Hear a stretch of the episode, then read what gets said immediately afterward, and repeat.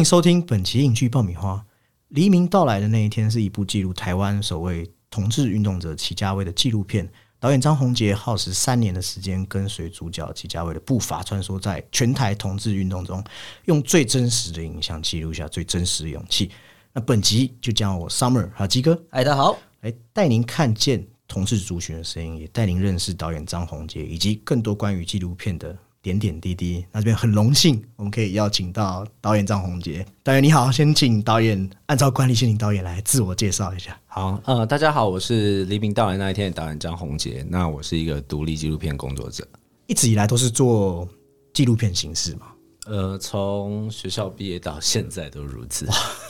我蛮好奇，就是因为大家都是算是电影的爱好者，导演你也是电影爱好者吗？哎，我是，我是，我是算电影爱好者吗？这个有点难回答，就是对于制作上面的爱好吗？还是？呃，对于拍摄的爱好，只是我可能不是大家想象就是那样子，对电影很喜欢，所以去拍电影的电影人。哦，就是可能大家对纪录片工作者可能会觉得好像他跟电影会有些关系，嗯，那我觉得那是某一些导演他原本就是可能念电影或者是喜欢电影，所以他在又接触了纪录片。那我可能是像另外一个类别的是，我们发现了一些很重要的议题跟呃故事。那这个故事可能没有人讲，我们希望把它讲出来，所以我们变成了来拍纪录片的导演。你是什么时候开启这样的念头或兴趣啊？呃，一开始在学校的时候有开始拍一些纪录片。那再来后面是在大学的时候，那时候我在拍台湾的鲸豚保育的故事啊，我知道。然后对，然后呢就是讲说，哎，有一个人叫向哥，他要去全台湾就是第一线，然后救援鲸鱼这样子。那你就会发现这样的故事，其实我看到，但是谁有没有其他人可以来讲这个故事？对，那所以那时候就花了一年半的时间把这支片子做完。对，然后我也后来发现，哎，终于这个议题在这几年其实有慢慢慢的被大家注目，然后是像他们这样第一线的人，所以像向哥大概在前两年的时候，疯狂就被媒体一直报道，然后对对，我只是想说，哎，这个事件其实好像差了快八年啊，才有这样的效果，所以其实当初没有。做的话，好像其实就是会到这么久以后才能注意到。对，没有人做这件事，有时候一些议题就默默的，好像就会被淡忘掉。嗯，对，所以我觉得，呃，我们纪录片工作者有时候是帮大家去注视着社会不同的议题，然后再把它就是变成影片的方式，然后让大家去注意说，哎，我们社会其实有很多不同的面向跟问题。那你成长过程是不是有哪一部纪录片，就是你特别喜欢、影响你很深，还是说你就是觉得我要去做这件事？诶，我觉得如果以拍纪录片影响的话，我不会跟你说我哪一部片 太多了，因为因为因为这个这件事很可怕，就是说，哎，你看完这部纪录片之后，然后很冲动想拍纪录片，可是纪录片有时候在台湾，它其实是一个比较呃比较辛苦的。嗯，因为像我们知道，我们台湾如果在拍就是电影这这个产业的时候，它其实就是编导，其实，在台湾就是一块嘛，然后他要就是自己去找补助，然后我们又听到之前像魏德胜导演他要压房子这样子啊，那如果是电影这样的话，那何况是纪录片这个大家比较陌生，然后资金又更少的一个产业的状况，就是一个 更加辛苦的。对啊，因为去要这种我们讲所谓赞助。我相信很多公司应该是会比较喜欢像我们讲的剧情片啊，那纪录片你们要怎么去做好，就是要赞助或是怎么去推销这件事情啊？嗯，这应该说纪录片的推销或找 sponsor 这件事情，其实在我觉得在这几年我比较看到一个雏形，或者是一个比较一个稳定的模式，因为可能早年大家是呃靠制片，然后去就是一家一家企业这样去谈。那后来到现在这几年比较多的是群众募资啊，那群众募资可以帮，就是哎，他比较可能这个导演他没有那么多人力资源，可是他的议题在社会上是有人注意到的，所以就可以去寻找这个他对这个议题有关注的人来赞助他，类似泽泽平台。呃，对对对，像我们之前黎明的时候，就是在泽泽平台募资我们的后期制作费。哇，我有查一下导演的经历，包含你就读台艺。然后你也拍过根生人、古迹保存、原住民，还有一些像你刚才讲的金屯保育，还有深藏棒球。那我看得出导演你就对纪录片，就是你刚刚讲，就是你情有独钟。你自己是真的很喜欢这件事吗？还是你觉得有个使命感？还是你本身就是两者兼具？诶、这个可能回到刚刚前面讲说，诶、我喜不喜欢看电影或是哪部电影对触动？那对我来说，我喜欢的不是看电影，我是喜欢看人生的故事。哦，所以在拍纪录片的时候，你就会看到很多人生的故事。所以我们常常说，哎、导演，你这部片子只有三分钟或者是一个小时，对，但是对我们来说，我们是花了大概半年或一年时间来看这个人的故事，所以这部对我们来说其实会吸收很多，然后这个故事其实非常精彩。那只是最后我们选择了一个视角来把它做影片的呈现。就是比较像是用呃比较像精华的人物志对，精华的人物志只是说大家说，哎、最珍贵的东西都在纪录片 导演的脑袋里面。所以导演是喜欢真实的东西，他觉得一般剧情片太抓马。诶，剧情片有它的魅力啦，只是说，呃，我们常常讲说，诶，好像，呃，纪录片里面的剧情好像没有那么强，但是你当你发现某一些剧情在你的人生中或某人的人生中发生的时候，那冲突感有时候会比剧情片还要强嗯，就原来它真的会发生在人身上那种。导演是从这种真实事件去找一个像是比较像是共感或共情的东西。我在看到他导演资历，我有一个很有兴趣，因为我以前有做过棒球相关工作，加上我自己也是个台湾棒球迷，然后就看到你有帮冯胜贤拍了一个叫《站立》的纪录片，然后我想，哎、导演你也是棒球爱好者，哎、我不是棒球，原来这样。是因为那时候在读五专，然后刚好我家里里面有人认识冯胜贤太太，就帮我们牵线，然后说，哎、冯教练的故事很特别。对，所以那个还比较像是我呃一开始在做纪录片的一个初期的一个创作。但是他是那兄弟像的球员，你知道那对对对，其实那时候放出来，然后刚好还有兄弟像那个粉丝团，对，应该会有很大量然后就是有去看这样子。所以在那个 YouTube 还不普及的年代，其实他还有五千的观看数，我觉得哦还不错，哦，还不错。嗯，那这一路以来对你影响最深，或是你印象最深刻，包含可能像，因为这一次你是做这个像同志议题，如果导演在关注国际影坛，之前有一部叫《漂浪人生》，嗯，也是在讲类似同志，只是有加一点战乱的东西。那还有之前台湾有一位叫陈俊志导演，对我想这些一路上以来都有会影响到你吗？呃，我觉得就是我们在拍一个议题的时候，都会去寻找呃已经创作完成的这些影视的作品。那我们就会去看着不同的导演来诠释这些议题的时候，用什么样的角度。那像陈俊之导演的话，之前就是拍那个《美丽少年》嘛，以大明他们兄弟为故事的这样子的纪录片。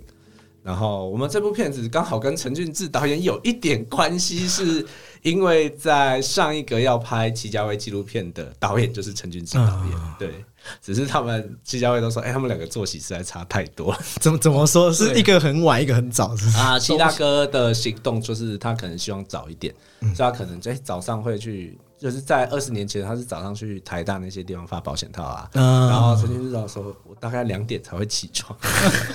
就是夜猫夜猫行动，所以他们两个就是说无法配合。因此而错开，是你蛮可惜。对，我看，因为他们俩好像蛮好的、啊，有对对有一些报道可以找得到。那这边有一个问题，就是说，因为跟剧情片很不一样嘛，所以你觉得纪录片导演需要哪些特质？我觉得纪录片导演他的特质应该就是要观察社会、观察人，因为毕竟我们要在用整个真实去创作，那这真实的创作就是对于社会的观察，或者是对我们拍摄人物的观察。那观察到说，诶，他身上有什么样的现象？那这个现象的问题是什么？去延伸，比较像是有点，有时候是批判性思考，有时候是反思。因为我们可能太习以为常，在我们现在的社会环境，那这些社会环境常常会有很多的问题跟盲点，但只是因为讲说我们只是呃每天一般要上班，然后要过生活，啊你可能会对这些事情比麻木较麻木，或者是去疏忽它。那我们就是找出这些的问题，然后延伸，然后再把它放大。我自己觉得有个特质也蛮重要，呃我觉得你们真的很有耐心，非常的佩服跟敬佩。动辄要好多年，对啊，有些纪录片是不是也会到七年、八年、九年？好像也有有外国国外国外不是那个 BBC 在英国还有做那个好像三十年，就是拍不同小孩然后成长，对对对就是可能在贫困然后跟经济比较好的这样成长，然后对照组这样。对对对，这种的也是很可怕的，就是要花时间才把它做出来。已经像是专题类的。对啊。那我想问导演，你过程中会不会有觉得有时候会有那种好累啊，或者想要放弃的念头，还是就是很永远都是乐此不疲？哎、当然，大部分的时候是觉得好累，因 为没有，因为是独立制作，所以我们其实经费比较少嘛，经费比较少，大部分就是我我一个人，然后带设备，然后陪着齐家威，就是我们南北，然后甚至跑到国外，嗯，那你有时候就是要扛器材，然后要准备东西，啊、对我们来讲说，啊、大家好像觉得好像我们带的器材比较简便，但对于来说，哎、你今天要准备明天的器材。那我可能要在睡前的提早两个小时把东西确认完，然后充电电池，嗯，然后我还要甚至要确定，哎、我明天的行程拍摄行程是什么？那在这个拍摄行程，因为虽然纪录片没有剧本，但我们对于每天要拍摄的事件，我们有些预期。假如说，如果今天呃齐大哥去参加这个同志运动，那假如说隔壁可能会有反同的，那这样子的化学效应是什么？我们我要去设想一下，或者是诶，在然后我们还要去看一下这个活动的 schedule 流程，然后在什么时候可能会有些特别人物上台，那这个人物我们要不要拍？其实我们都要在事前也是有一些规划的。那你觉得实际发生往往比你想象中的多，还是比你想象中的少？诶，大部分整部片子大概七十趴都是超乎想象的。那就达到一个很好的效果。过往也一样是这样的嘛，就是比较多的这一种意外。诶，其实大部分的纪录片，如果那个导演愿意跟你讲他原本的创作的话，那大概应该都跟原本写的不太一样。尤其那种大自然的，你知道吗？你根本不知道会会冒出什么就是像自。然类的话，一定是反差应该蛮大的。对，然后再来是人物的部分，人物的部分可能有一些人的是他如果是拍原本比较属于他自己呃回忆啊故事那种，那个当然是我们会有一些设计画面。可是当一些比较真实性在进行式的这个过程当中，它就会发生很多的不确定因素。而且我觉得导演有一件事情比较难的是，像这一次的同志运动议题，那因为你在拍摄过程的时候，媒体常常会报道相关的，然后你要怎么去避免哦和媒体的呃可能角度啊或什么的，应该这也是会给你去提供不同方向，就是说。哦，一直这么多报道，我要怎么和他不一样？还要怎么拍到一些呃新闻没有讲到的事情？这应该也都甚至是一些就是可能风向批评对等等，因为本来就有很多社会上不同的角度。呃，对，其实，在拍摄季家威有一个过程，就是当我们一开始要拍，当然是大家没有开始关注他。对，那刚好我们拍不到半年的时候，他就成为了我们同婚的视线人。对对对就是变成哎、他变成一个就是终于完成这个使命，然后里程碑建立的人。那当然，媒体又开始要疯狂报道齐家威这样子。那这个过程大概是前面一两年的事情，那我们就会想说，哎、到底这样子拍跟纪录片到底差在哪里性？对，这个就是变成，哎、那时候一直会很担忧这件事情，因为其实他的故事好像有种被爆烂的感觉，因为每一家媒体可能那时候就会三不五时讲一下讲一下，然后可能快要同婚前又会再讲一下讲一下讲一下，所以我想说，哎、到底差别在哪里？可是后来其实你会想说，其实你在做纪录片跟一个五分钟的媒体报道的时候，其实那个故事跟深刻度其实差蛮多的。对对。对，所以所以后来其实我们也没有太在意这件事情。我看到陶齐家威说你是他 lucky guy，因为你们才好像合作没多久就哎、就法院就通过了。诶，对，因为其实齐大哥跟伴侣龙他们就是递这个视线的申请，嗯那其实好像已经是在在跟二零一五年对，年一五年是的那个年底的时候，所以他们已经等了将近两年多了，所以他才会说，哎、为什么这么刚好？要开庭前大概半个月之后，我就跟他接触。对啊，很刚好哎、那还有一个问题是说，导演你对像宝玉啊，或是像跟生人啊，或是像我们刚才讲的直棒，或是这次的同志议题，每一次在决定一个大题目之前，你是怎么去设定这些题目的啊、我觉得这些题目一开始都是以一个比较像短片的形式去发想，因为其实我们不知道一个故事它到底适合长片跟短片，嗯，所以我们在我们真实接触之后，我们会觉得决定说，哎、这部片我们要把它做大概多长的时间，然后跟我们要投入多少的心力跟资源在这个人物身上。啊，那像齐大哥就是一个非常大的意外，怎么说？因为我们原本只是要拍短片，那如果以二零一七年还没有视线前的这个故事来说，他们我们可能讲说，哎、这个同志先驱他以前做了一些事情，嗯然后他最后在游行上面继续鼓舞大家，然后希望同志通过同志通婚姻通过这一天。这样子比较单纯的一个结构。嗯，对，那你突然把视线加进来之后，这个事情一定就会多很多故事线，那这个注定就会变成至少就像现在六十分钟，甚至以后会有更长，可能像一个半小时到两个小时的一个长篇版。直接变另一个故事。对，所以所以其实它的呃纪录片它到底是是长是短，其实真的有时候就是看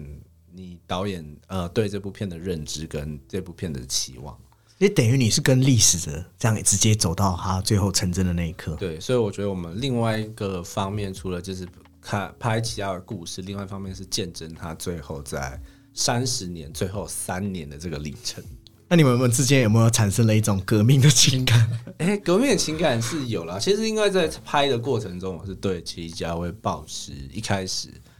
是比较对这个人会有一些疑虑，因为想说，哎、这个人到底是只是上媒体出出版面呢，还是怎么样？他的个性到底是什么？因为其实我们真正在了解二零一七之前要了解齐家伟的时候，就是用一些网络上比较片段的一些资讯。然后去访问一些周遭的人，然后对他的评面是呃评价也是很两极的。那有人说，哎、齐家威是就是做很多同志一体的事情，然后有人说，然后他用同志一体或者是艾滋一体去募款，然后骗钱之类的。对，我有看到，但是我觉得有些东西是可能那一路走来，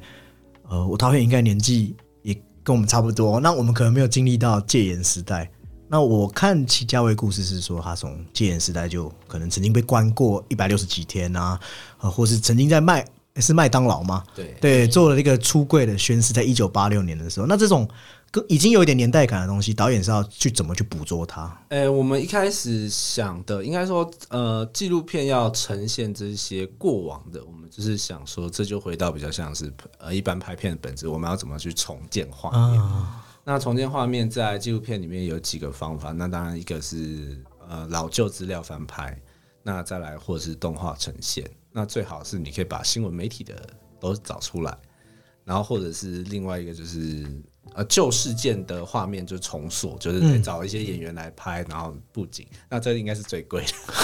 对对，然后再来第二个贵的话，应该是买那个新闻的片段，因为这是哦三十年前的新闻。所以那个会比较贵。然后最后呢，我们选的最便宜方式就是找到当年一些报纸来做二次翻拍的这样子的状态。那因为这种东西是我们一定会有一个先既定的想法，无论是对齐家威，还是对这个事件，还是对这个社会氛围。就像我可能也是看了这一次才知道，哦，原来以前同志曾经有一段时间，甚至是被当成不是那么人道的对待，把他们当成生病了啊，或者什么。那这对于导演之间一定也是一个拍片过程，就是一个跟自己的对话。那在这之间，你觉得你和纪录片啊，还有这次这部片，你有产生什么连接，或从头到后面的有什么改变？这样心境上，哎、我觉得有时候在问自己说，如果这部片做完，对我来说，或者是对之后不认识这个故事的人，他看了之后会有什么样的感觉？因为对于在我拍《奇大哥》之前，我对于台湾同志议题其实没有任何的概念。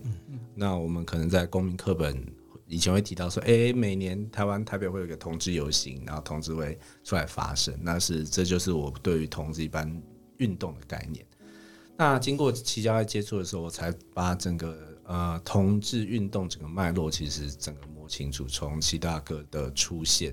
到其他同志团体的成立，然后所以齐大哥后面退居像是二线，然后到退居二对，所以他才精神领袖嘛，呃，没有，他退居二线比较像是跑的，就是没有到到台面墙那个发言的状态，所以他后面才寻找的像是彩虹游行上面的制高点，变成他另外一个的宣示他自己理念的一个战场。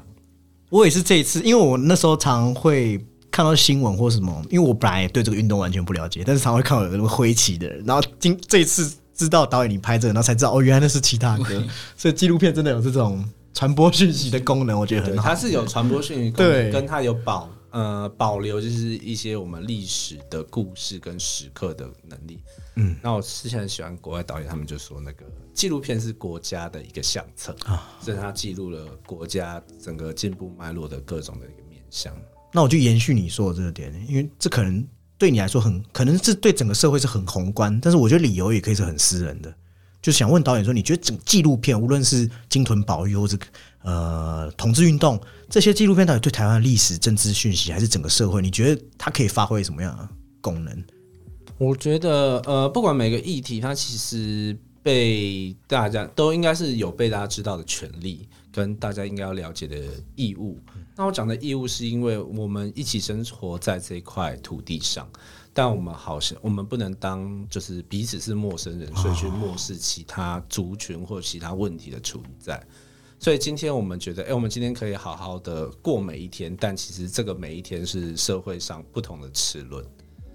运作而成的。啊对对，那我们说，我们今天说，哎、社会上好像我们看到很多的社会问题，但这些社会问题，今天我们只是看到，但其实一定有人去解决它。所以在处理跟去改变这些社会问题的人是谁，这些故事就值得我们去就是认识。啊、对。那我蛮好奇的是，因为有很多很多纪录片，那大多数都是很真实，还是会不会你有听闻业界有些人可能也会为了张力啊，去捏造某些桥段？呃，其实它不算是捏造，而是说，呃，如果学纪录片的话，一开始就会听到就是一句话，就是用真实的素材做创意的处理。嗯，所以这个这一件事情就会讲到说，哎、你要把纪录片做创意处理是要怎么创意处理？那其实到后来就是我们会用剪接的方式来，就是创造说，哎、它的剧情张力。那甚至有一些是说，哎、我们在讲这个故事的时候，我们选择我们觉得重要的东西来提升故事。所以有人说，哎、这个故事好像跟我知道真实版本有落差。嗯，但有时候只是因为，呃，这个故事它讲的重点可能并不是要表达他的全貌，而是讲说，哎、讲说这个人他的人生故事，或者他讲他的婚姻，或者在讲说他的亲情的部分，所以他会把其他他的其他的面貌给削弱。所以有一些人可能认识这个人说，哎、为什么你讲的好像只是某一个某一个片面的部分？那其实都、都都跟我们在呈现故事的的时候有一些考量。我突然有想到一个问题，就是例如说，假设今天纪录片导演你很喜欢齐大哥哈，我拍这种我就很喜欢他，那我在拍的时候，我要怎么去让我可以摒弃这个情感，才可以去拍一些可能他比较不好的那一面？不然我可能因为太喜欢他，我就会只捕捉到他好的那面。你们会遇到这样的问题吗？哎、我们因为我们对其他歌一开始没有到是说很喜欢，那如果是个很喜欢的人呢？就是你今天要拍只是说，哎、今天你这部片子的出发点跟目的性是什么？假如说，哦，我们今天是七大哥粉丝去拍，嗯那当然是想把它拍的英明神武这样，对对对然后对对每次都挥旗，然后可能就是一下子就可以爬到最高点，这样很厉害。对，因为不只是选材，就是我觉得乃至于就是可能导演最后可能就是有那种画面风格上的呈现，就是你可能会在这种就是相处的不知不觉中可能会你会被影响、啊，对会被啊影响这样。那导演就是在选材上面是有比较呃比较有意识的要保存住客观，或者说往一开始的利益去做制作。我们在拍摄的时候，其实会不停的修正。那这个修正就是在你每次拍回来，可能我们一两周，然后会做一个看素材的动作。那你就会看说，哎、现在你跟受访者的对话是不是你想要的状态？那这或者说你觉得这个你们其实还没有那么熟，所以他们讲话其实，在你访问的时候会有一些戒心，所以他会有一些呃，你这就是人与人之间的那个情感交流，其实你可以感觉得出来有没有界限。那如果没有界限之后，你就会看开始去分析说，哎、你今天拍摄的这些角度跟这些的呃观点，是不是你这个影片原本想要问的东西？因为其实如果你跟一些人相处久了之后，有时候会深陷其中，那那个深陷其中之后，就可能会把你的方向给就是迷乱，你可能会有时候会想说，这个到底是不是你原本的方向？所以我们很多时候就是要不停的去思考这个问题。哦，那我另外一个是说，我们刚才讲的都是故事上面的设定。那因为我们也我们是业余，我们也曾经也拍过剧情短片，但是我们有学过教育，就是我们会写什么分镜表啊，或者是写哦这个要什么有这种叫英文代号，学导演一定知道。那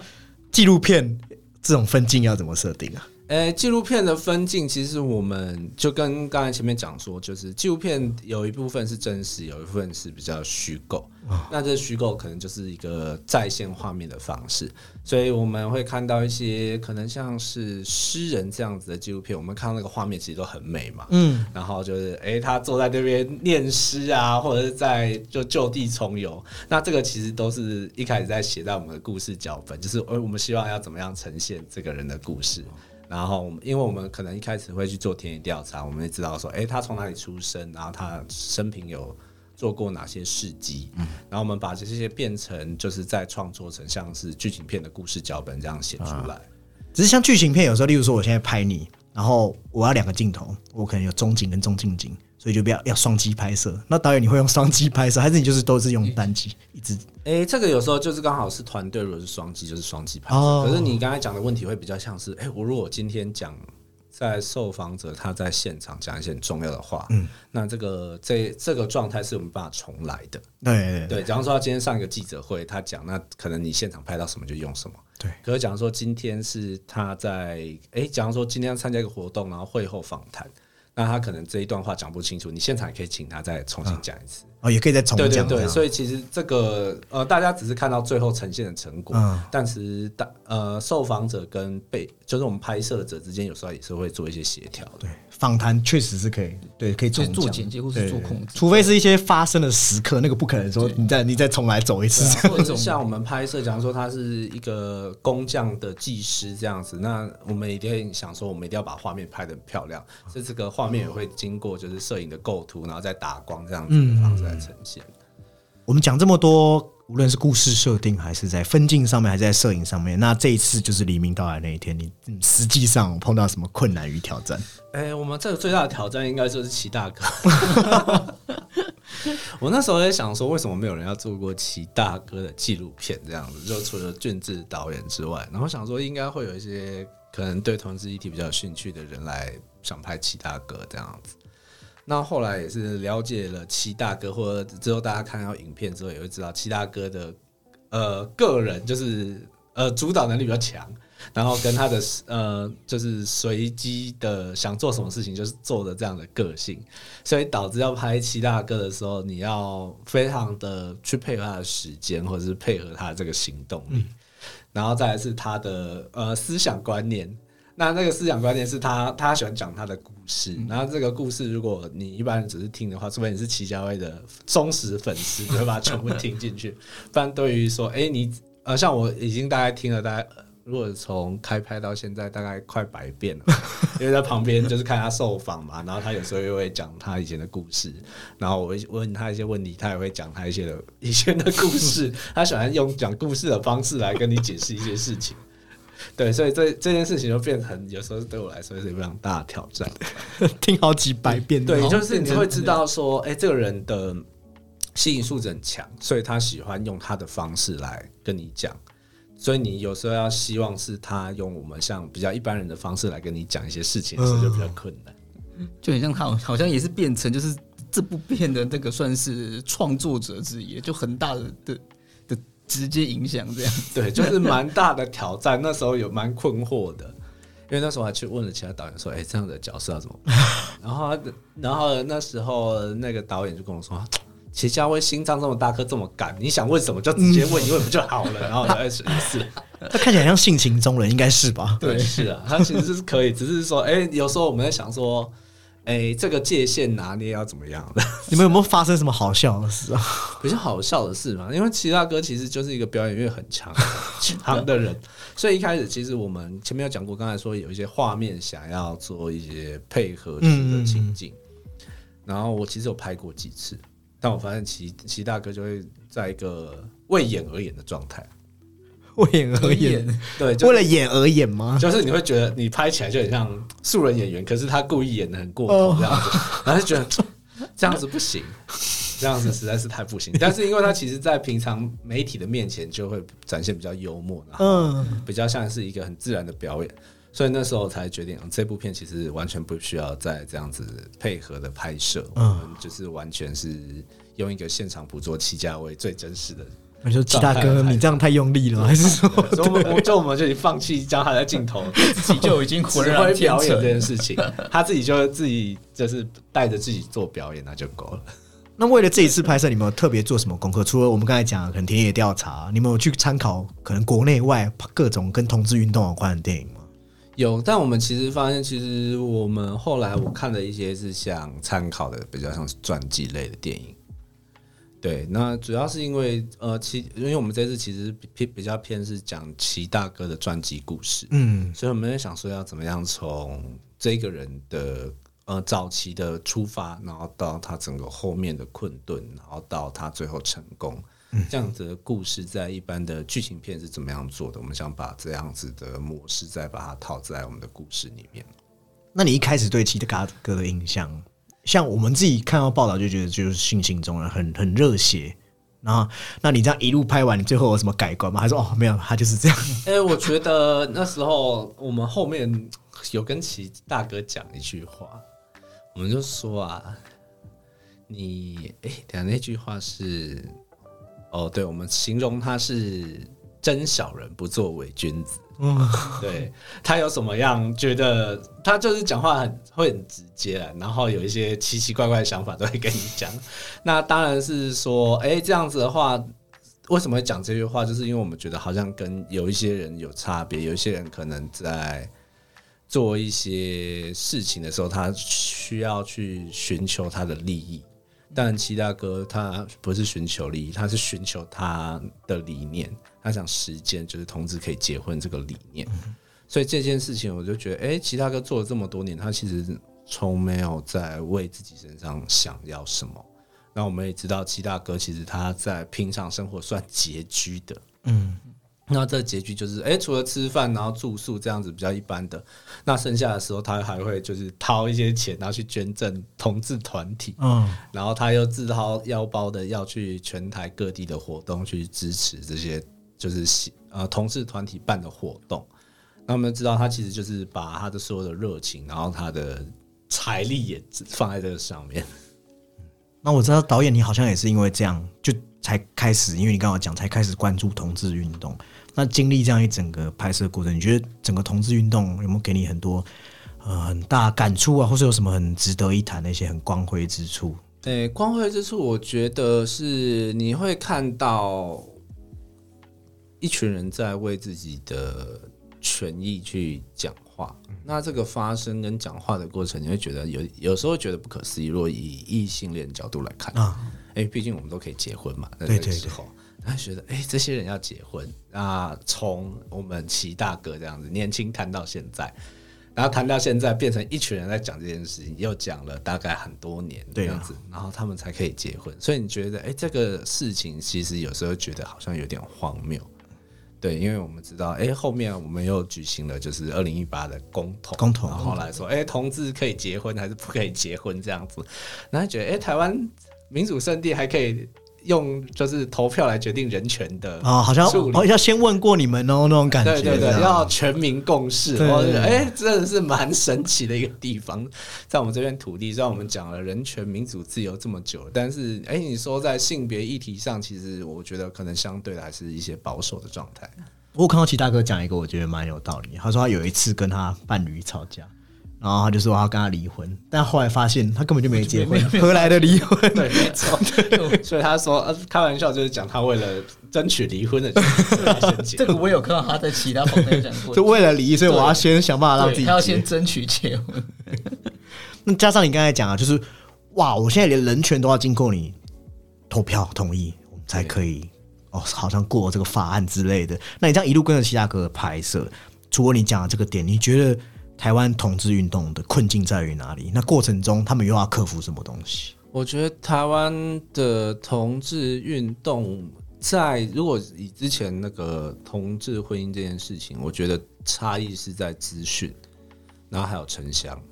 因为我们会觉得，哎、那时候好像觉得年轻人就觉得，哎、社会的氛围已经变了，对不对？然后可能我们用公投的结果来看，哎、那个差异性还蛮大，就是快点大概一比二左右这样的票数。那也会发现说，哎、那那个二的人口是来自哪里？除了是哎、我们一般可能都市其他的人之外，其实很多是来自可能中南哎、中部或南部这样子，可能他还是比较乡村或者是城镇，他对于呃同志的认识没有那么的多。然后就是一个固有观念，说，哎，同志可能是一个比较不正常的族群这样子的，对，所以我在那时候可以接触一些同志的族群，我会发现他们也希望可以把，就是，哎，同志跟一般人其实是比较是一样的，但是要需要了解，所以他们要去到就是，哎，各个乡镇，然后去推广，然后去让他们认识同志，嗯，所以这件事情其实是蛮辛苦的。我觉得齐大哥对于同志的意义已经不需要再多说，但是你拍这纪录片一定也有想要给无论是学生啊，或是年轻人啊，或是异性恋的这些人，你觉得还可以带带给他们什么东西？我觉得他们的话，我觉得呃，看这个片子会知道说，对于一个权益的争取，它其实有时候是很漫长的。那我觉得它会延伸到是说，我们现在的民主自由，其实它也是一个很漫长的过程。嗯但他只是没有像，就是同志的婚姻争取，他没有见血而已。那他的就是相对于民族来说比较和平一点，但他也是走了一个三十年的过程，才有办法争取这个东西。所以有时候他这个争取又还要必须牵扯到整个社会的氛围的改改变，才有办法可能。所以是其大概也会说，哎、如果他在三十年前提视线的话，应该也是马上被否决。因为他好像其实也是提了第二次了才。对呀、对他也是提了，因为他两千年的时候已经先提了第一次的视线。有一个关于纪录片的问题是说，过去在台湾，即使是现在你讲到纪录片，还是会相对被认为是比较冷门的一环。那在社群平台比较兴起的时候，资讯稍微比较多元的情况下，纪录片开始有可能吸引到一些呃不同的人群去关注。那导演，你觉得你身为一个纪录片导演，你要怎么去打破这一般民众对纪录片的刻板印象？在未来，你又觉得可能要如何给观众更来可以认识纪录片这一块？嗯，我觉得早期开始在学纪录片的时候，学校教我们说，哎、你要怎么拍纪录片啊？纪录片要花很多的时间去拍，可是往往会没有讲到的很重要的一点，就是你要行销你的片子。嗯，然后往往很多的导演也花了心力去拍了这些片子，可是到了往往，哎、这部片子完成之后要去行销这件事情，我觉得就是一个大家的瓶颈。所以后来可能哎，脸书开始兴起，或者社交媒体开始兴起之后，大家就开始说，哎，我要帮我纪录片成立粉砖。啊，对，可是后来也会发现说，哎，成立粉砖之后呢，下广告吗？就是有些人没有，其实没有抓到一个预算，然后他也没有去想办法去 push 行他的片子，所以很多的纪录片变成说，哎，如果我去参展，啊，如果有参加影展有入围得奖，那你就会变更大家知道它是一个曝光的方式，或者是哎，我们最后可能可以上一些电视平台去放。可以讲说，如果这两项都没有成功的话，这些纪录片要推广的时候，其实变得更加的困难跟瓶颈。那在这两年，像一些 OTT 平台啊，或者是像呃我们这次合作的包子堂电影院，嗯这样子实体的推广，其实我觉得就变成纪录片有更多元的广管道可以被寻找。因为像我们一般想说，哎、我们如果要看一部纪录片，要去哪里看、嗯这件事情，就会变成很大的问题。因为像早些年的片子，我们说，哎、这部片子很厉害，可是要去影展看，然后它可能放个一两次就消失了。然后你要看的话，你问影展，影展可能说，哎、我们这边没有办法放，要去问导演，然后你要还要去寻找导演的联络方式。对 对对，就会变成说，哎、看纪录片在过去非常困难。那现在很多平台的成立之后，那你就会看到，哎、以前过往听说的一些纪录片，好像就开始有纷纷就是重新上架到崛起平台的这个趋势。我觉得你也可以跟稍听众稍微介绍，因为听众可能会以为，就像一般剧情片是啊、呃就是卖给可能戏院啊，但我知道你们纪录片这块可能是有些是学校的部分，你们是不是也会好像是打电话啊，或者是的管道。哦，对因为呃，像我这次合作的包子堂电影院，他们比较特别的是，他们是做学校的公播，然后还有 DVD，然后还有实体的放映演讲。那这个放映演讲就比较像是，诶，我们学校对于这个某个议题有兴趣，那他们这边有一些呃收集不同的纪录片导演的片子。那讲说，我们以同志来说，他们可能会有十个导演的片子，然后再从这个片子中学校去选择他们比较觉得适合放或者老师比较喜欢的这部纪录片，然后放完之后，然后导演会到现场做一个映后的演讲，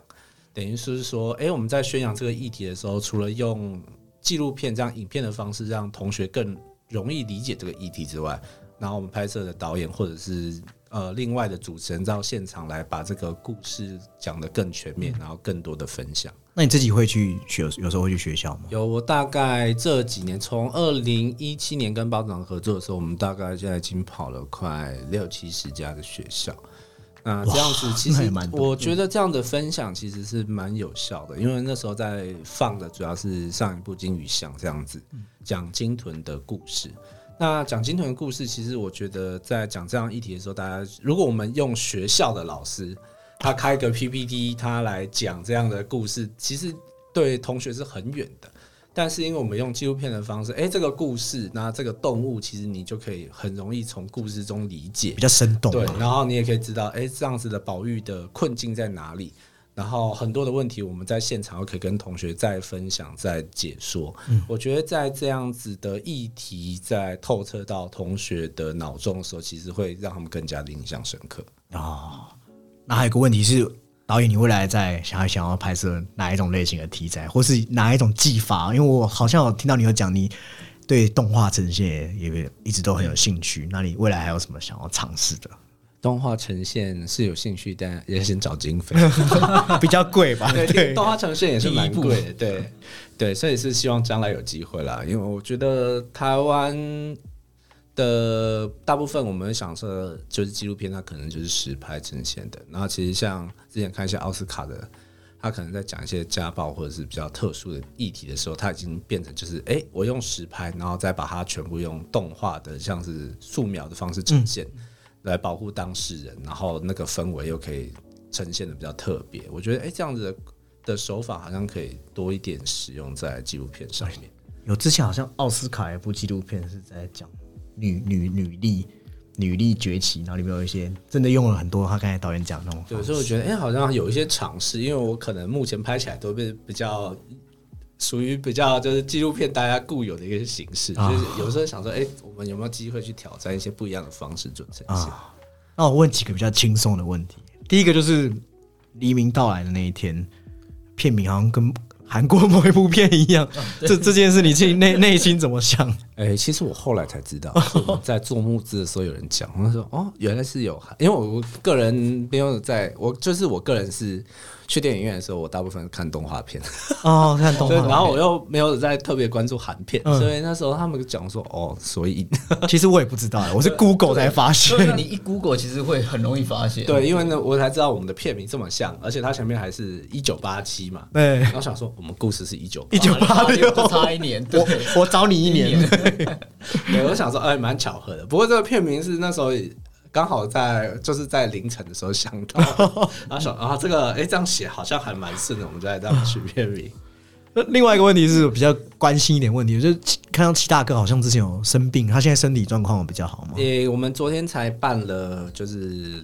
这一次的试映会，然后七大哥也还有出席。那只是因为在去年的时候，他就是肠胃有些毛病，嗯，然后就变得他比较难以吸收就是食物的营养，然后就是更瘦了。他本来就很瘦对。纪录片拍摄的时候还要再瘦个八公斤，那平常看到其他个人就知道他是一个非常纤细的男子，所以你在想这个男子在瘦了八公斤，看起来真的快跟骨头一样。那齐大哥这一次自己他对这个片子的想法是什么？嗯，他应该是觉得有人终于来讲他的故事，毕竟他是一个狮子座非常自信心的人，他可能想说啊，一定会有人来拍我的纪录片之类的。就等了三十年，终于盼到导演了。他应该就真的很乐观吧？对他应该说，他都觉得，哎、他一定会有某一些上帝帮他安排的事情。有一股信念啊。对，那我们最后这边，我觉得要请导演再和听众、观众介绍一下《黎明到来的那一天》的这部电影。